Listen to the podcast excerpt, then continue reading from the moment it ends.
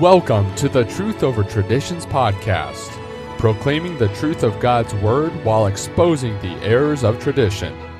And now, your host, author, and pastor, James Hollandsworth.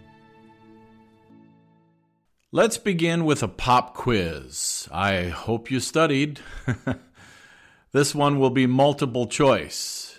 Which answer best describes your relationship with the Lord? One, I have been saved. Two, I will be saved. Three, I am being saved. Or four, all of the above. So, which answer best describes your relationship with the Lord? I have been saved, I will be saved, I am being saved, or all of the above?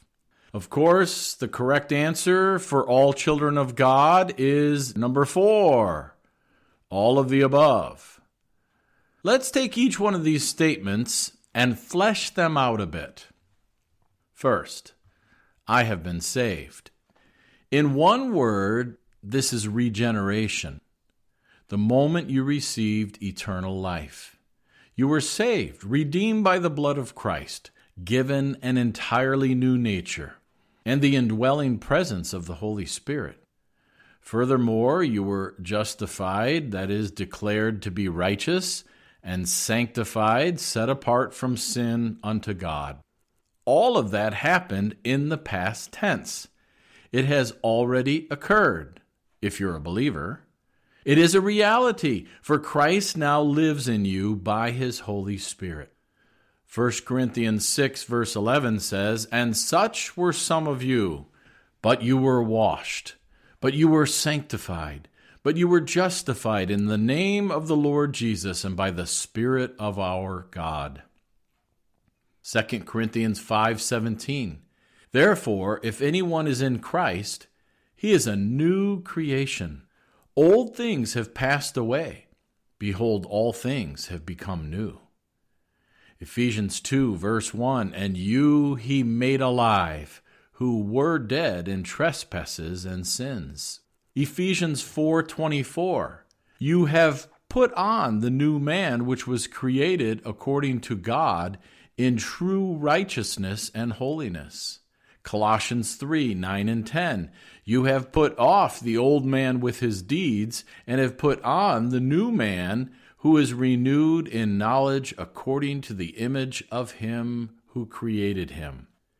Scripture seems to indicate this past tense transaction of salvation took place within the realm of your human spirit, which is distinct from your soul. Some take the position that man is dichotomous, or two parts physical and metaphysical, or material and immaterial. And that is true in a sense, for that is mainly how man is described in the Old Testament. However, the New Testament gives more detail, splitting the metaphysical, immaterial part of man into two further parts, for a total of three if you add the body. And so, from a New Testament perspective, man is trichotomous, having three aspects to his being spirit, soul, and body. And that is outlined for us very clearly in a couple of passages. 1 Thessalonians 5:23. May the God of peace himself sanctify you completely, and may your whole spirit, soul, and body be preserved blameless at the coming of our Lord Jesus Christ. Hebrews 4:12 for the Word of God is living and powerful and sharper than any two edged sword, piercing even to the division of soul and spirit, and of joints and marrow, and is a discerner of the thoughts and intents of the heart. While man cannot divide between soul and spirit, God certainly can. In fact, Hebrews 4:12 seems to emphasize that God, through His Word, wants man to learn the distinction between soul and spirit. Why is this so important? Because the Bible teaches there are two metaphysical salvations, or we could say two key aspects of salvation the salvation of the spirit as something distinct from the salvation of the soul. The spirit of man is reserved for God consciousness, and prior to salvation, the spirit of man is dead in trespasses and sins. But it is made alive at regeneration. John 3 and verse 6 That which is born of the flesh is flesh, and that which is born of the Spirit is spirit. Romans 8:10 If Christ is in you, the body is dead because of sin, but the spirit is life because of righteousness. Romans 8:16 The Spirit himself bears witness with our spirit that we are children of God. Scripture is clear that salvation has a past tense component. If you have believed on Jesus for eternal life, then you have been saved, regenerated, and that work of God took place in your spirit, and it happened in the past. Let's now go to our second statement I will be saved. So we move from the past to the future on this statement I will be saved. You will be saved when you are resurrected at the rapture. The doctrinal term for this aspect of salvation is redemption. When the earthly body of corruption will be given a resurrected body equipped for existence in the ages to come. Romans 8:23 We ourselves groan within ourselves eagerly waiting for the adoption the redemption of our body. Ephesians 1:13 and 14 Having believed, you were sealed with the Holy Spirit of promise, who is the guarantee of our inheritance until the redemption of the purchased possession to the praise of his glory. Ephesians 4 and verse 30. And do not grieve the Holy Spirit of God, by whom you were sealed for the day of redemption. All of these verses refer to future salvation, that is, when we are given new bodies. 1 Corinthians 15 53 For this corruptible must put on incorruption, and this mortal must put on immortality. Some like to use the doctrinal term glorification when speaking of future salvation. Glorification is certainly future, however, I prefer to use the term redemption. Because, in my opinion, while the bodies of all saints will be redeemed, as indicated in the verses I've already quoted, they will not all be glorified. Glorification is a concept of exaltation that in the eternal state seems to be accompanied by a glow in some degree. Think of Christ's body on the Mount of Transfiguration. It was not merely a resurrected body, it was a glowing, glorified body. 1 Corinthians 15 speaks more extensively about the varying degrees of glow depending on the degree of glorification, which is conditional. I would encourage you to read that chapter. Unfaithful saints apparently will not have that glow, for it is reserved for those who have suffered with Christ and have remained faithful and therefore will glow with him in the eternal state. Romans 8:16 and 17 say that as believers we are children of God, and if children then heirs, heirs of God. But the verse goes on to say, and joint heirs with Christ, if indeed we suffer with him, that we may be also glorified together. Many miss the fact that joint heirship with Christ is not automatic. It is conditional, based on whether or not the believer suffers with Jesus. If so, then the believer will be glorified together with Jesus. If not, then no glorification, which implies no ruling together with him. Paul speaks more about this in Romans 8, verses 29 and 30. For whom he foreknew, he also predestined to be conformed to the image of his Son that he might be the firstborn among many brethren. Moreover, whom he predestined, these he also called. Whom he called, these he also justified. And whom he justified, these he also glorified. Many Christians believe these verses are talking about the process of regeneration from the divine perspective and where it ultimately leads. Thus, glorification at the end of the line is merely the final result of regeneration. It will happen automatically to all believers at the end of the line, or so they think. I believe that interpretation is mistaken. Paul is speaking to believers in Romans 6, 7, and 8. And he's encouraging us to walk in the Spirit. At the end of chapter 8, he gives the divine perspective not on the process of regeneration, but on the process of sanctification unto reward. Those whom God foreknows will choose to follow him in discipleship after they're regenerated. He predestines to that goal. Then he calls them to it and justifies them. Justification here is not used in a legal salvific sense, but in a practical sanctification sense, like in James chapter 2. It is God's declaring righteous those of his children who are living uprightly, walking in the Spirit. They are the ones who will be glorified. In fact, verse 29 outlines the goal of sanctification, which is for that believer to be conformed to the image of Jesus, which qualifies that one to be firstborn son amongst all of God's children. Only the firstborn will inherit a place of rulership in Christ's coming kingdom. This interpretation also fits Romans chapter 8 verses 14 through 17.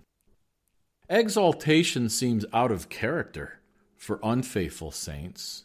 We will touch on this subject again in a future study in more detail. For now, let's get back to our study of the three tenses of salvation.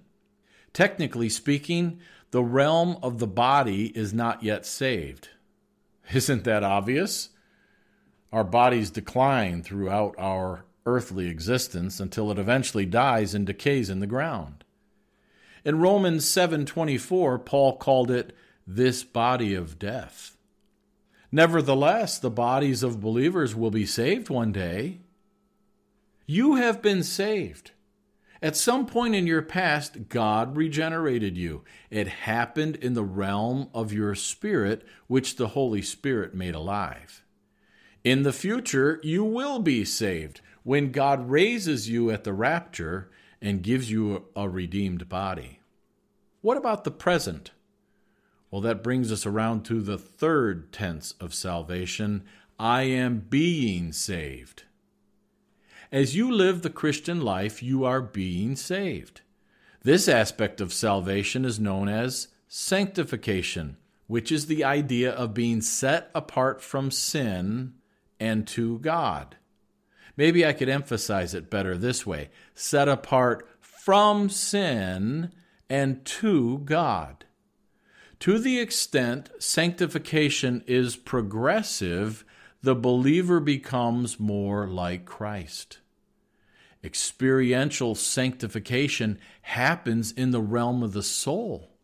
Your soul, by the way, is comprised of mind, or we could say intellect, emotions, we could say feelings, and will or volition. God has given every believer the provision necessary for progressing in the sanctification of their soul. However, spiritual progression is not automatic. You must choose to appropriate your God given provision. Daily, moment by moment choices must be made to depend upon the enabling power of the Holy Spirit within your spirit to lead your soul, and then for your soul to lead the body in that order. When a believer reverses the order, allowing the bodily desires or the soulish passions to rule, then carnality results, and the Spirit of God is grieved. Carnality may be temporary or it could potentially continue indefinitely. The salvation of the soul is to be distinguished from the salvation of the spirit. Thus, it is correct theologically to say the Bible speaks of two metaphysical salvations, not merely one. Of course, we understand that the soul cannot be saved or progressively sanctified unless the spirit is first saved. You have to be a believer. As already demonstrated, the salvation of the spirit is a thing of the past and it impacts your future destiny. Whereas the salvation of the soul is a thing of the present and it impacts your future rewards, either positive or negative. Listen to these verses about the salvation of the soul. And while listening, notice that for your soul to be saved at the judgment seat, which is future, you must live righteously in the present. James 121 Lay aside all filthiness and overflow of wickedness, and receive with meekness the implanted word which is able to save your souls. That's written to believers. 1 Peter 1 7 and 9, that the genuineness of your faith, being much more precious than gold that perishes, though it is tested by fire, may be found to praise, honor, and glory at the revelation of Jesus Christ, receiving the end of your faith, the salvation of your souls.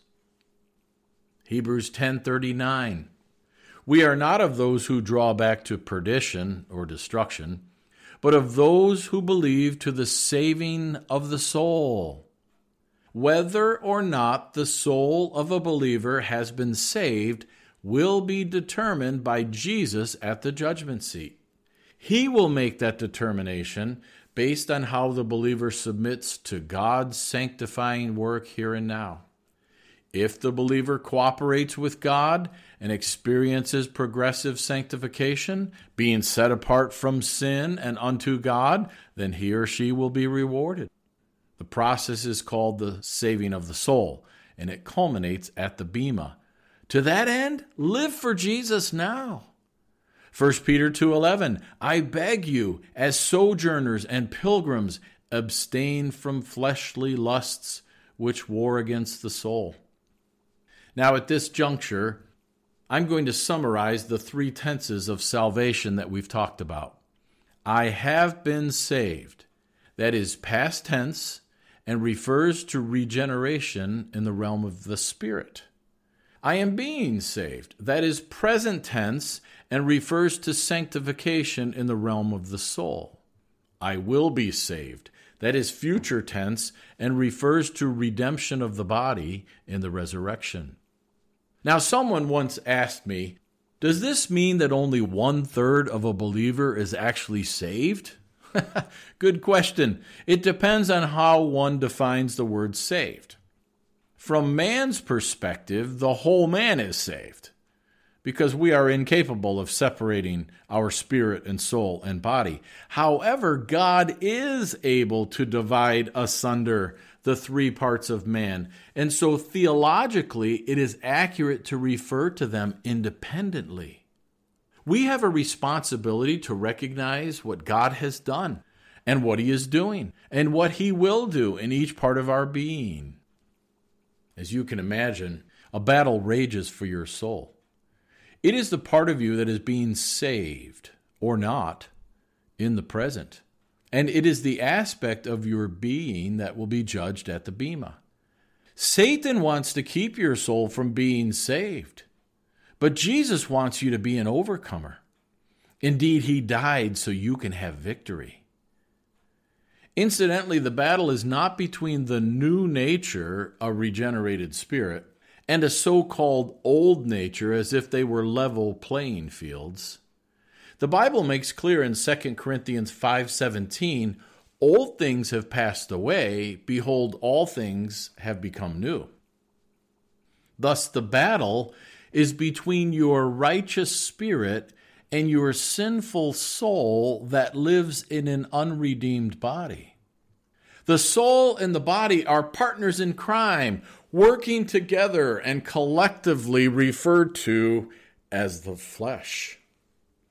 This prompted the apostle Paul to cry out in Romans 7:24, "O wretched man that I am, who will deliver me from this body of death?" The apostle's sinful soul was working in league with his unredeemed body, holding him back from serving God. You ever feel like that in your Christian life? In Romans 8 and verse 2, the apostle refers to it as the law of sin and death. In chapter 7, verse 17, he calls it sin that dwells in me. But Paul also reveals the secret of victory over this law. It is another law, the law of the Spirit of life in Christ, that frees believers from the law of sin and death. Romans 8 and verse 2. Some call it the law of counteraction, kind of like a hot air balloon pilot overcoming the law of gravity by heating the air inside the balloon. If he refuses to believe the hot air will lift the balloon, he will never apply the heat. And so it is with a child of God who does not appropriate the enabling power of the Holy Spirit to live the Christ life. The sinfulness of your soul can be overcome by the righteous one who lives within your spirit, which has been made righteous.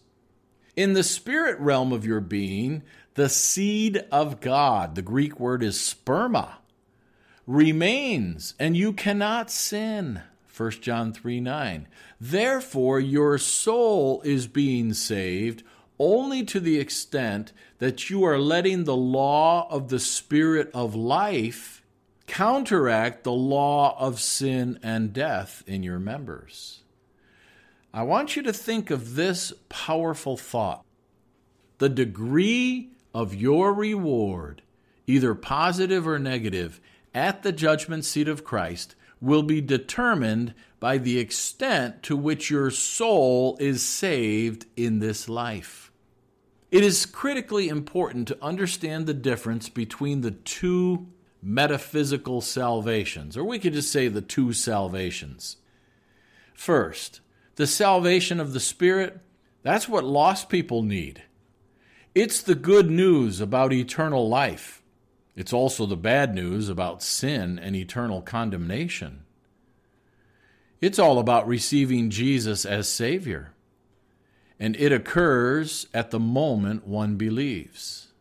It results in regeneration and eternal security. It is a gift based on faith, and it is unconditional. The result being you become an heir of God and that cannot be taken away. Now let's talk about salvation of the soul. Salvation of the soul is what saved people need. It's the good news about inheritance, but also the bad news about disobedience and disinheritance. It's about making Jesus Lord and King of your life. It's not a one time thing, but it's a lifetime process and it results in sanctification and inheritance. It's not a gift based on faith, it's a reward based on spirit enabled works. And so it's conditional, resulting in you becoming a co heir with Christ. Do you see the difference between the two salvations? Many students of the scriptures fail to differentiate between the two salvations, and thereby they commit a serious hermeneutical, that simply means interpretive, error. For instance, passages that refer to the saving of the soul, intended for Christians, are frequently applied to unbelievers and their need to get saved. Religious denominations that make this interpretive error arrive at the conclusion that salvation is by works. Passages about the possibility of losing the soul are equated with going to hell. Passages about the kingdom of heaven or kingdom of God are relegated to heaven, not the coming kingdom of our Lord Jesus Christ.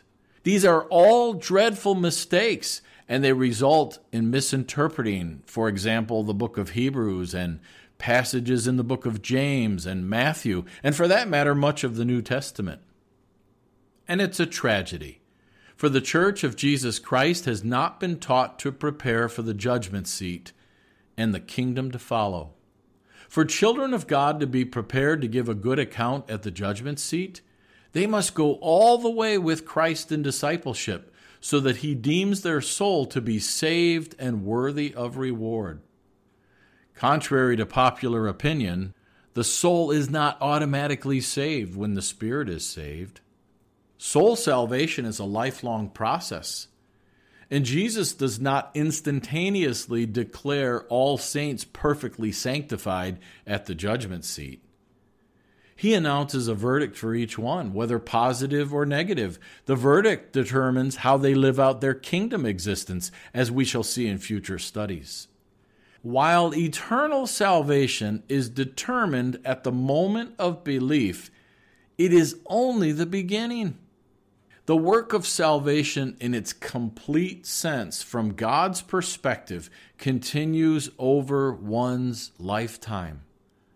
Though we often refer to the ongoing aspect of soul salvation as progressive sanctification, it is technically part of God's complete salvation package, and it is accurately described as salvation of the soul.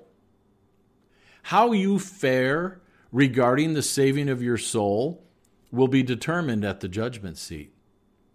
As we close this study, understand that salvation of the Spirit is a gift from God. John 3:16, Ephesians 2, 8 and 9. It's a gift from God that anyone can receive now by faith alone in the finished work of Christ for eternal life.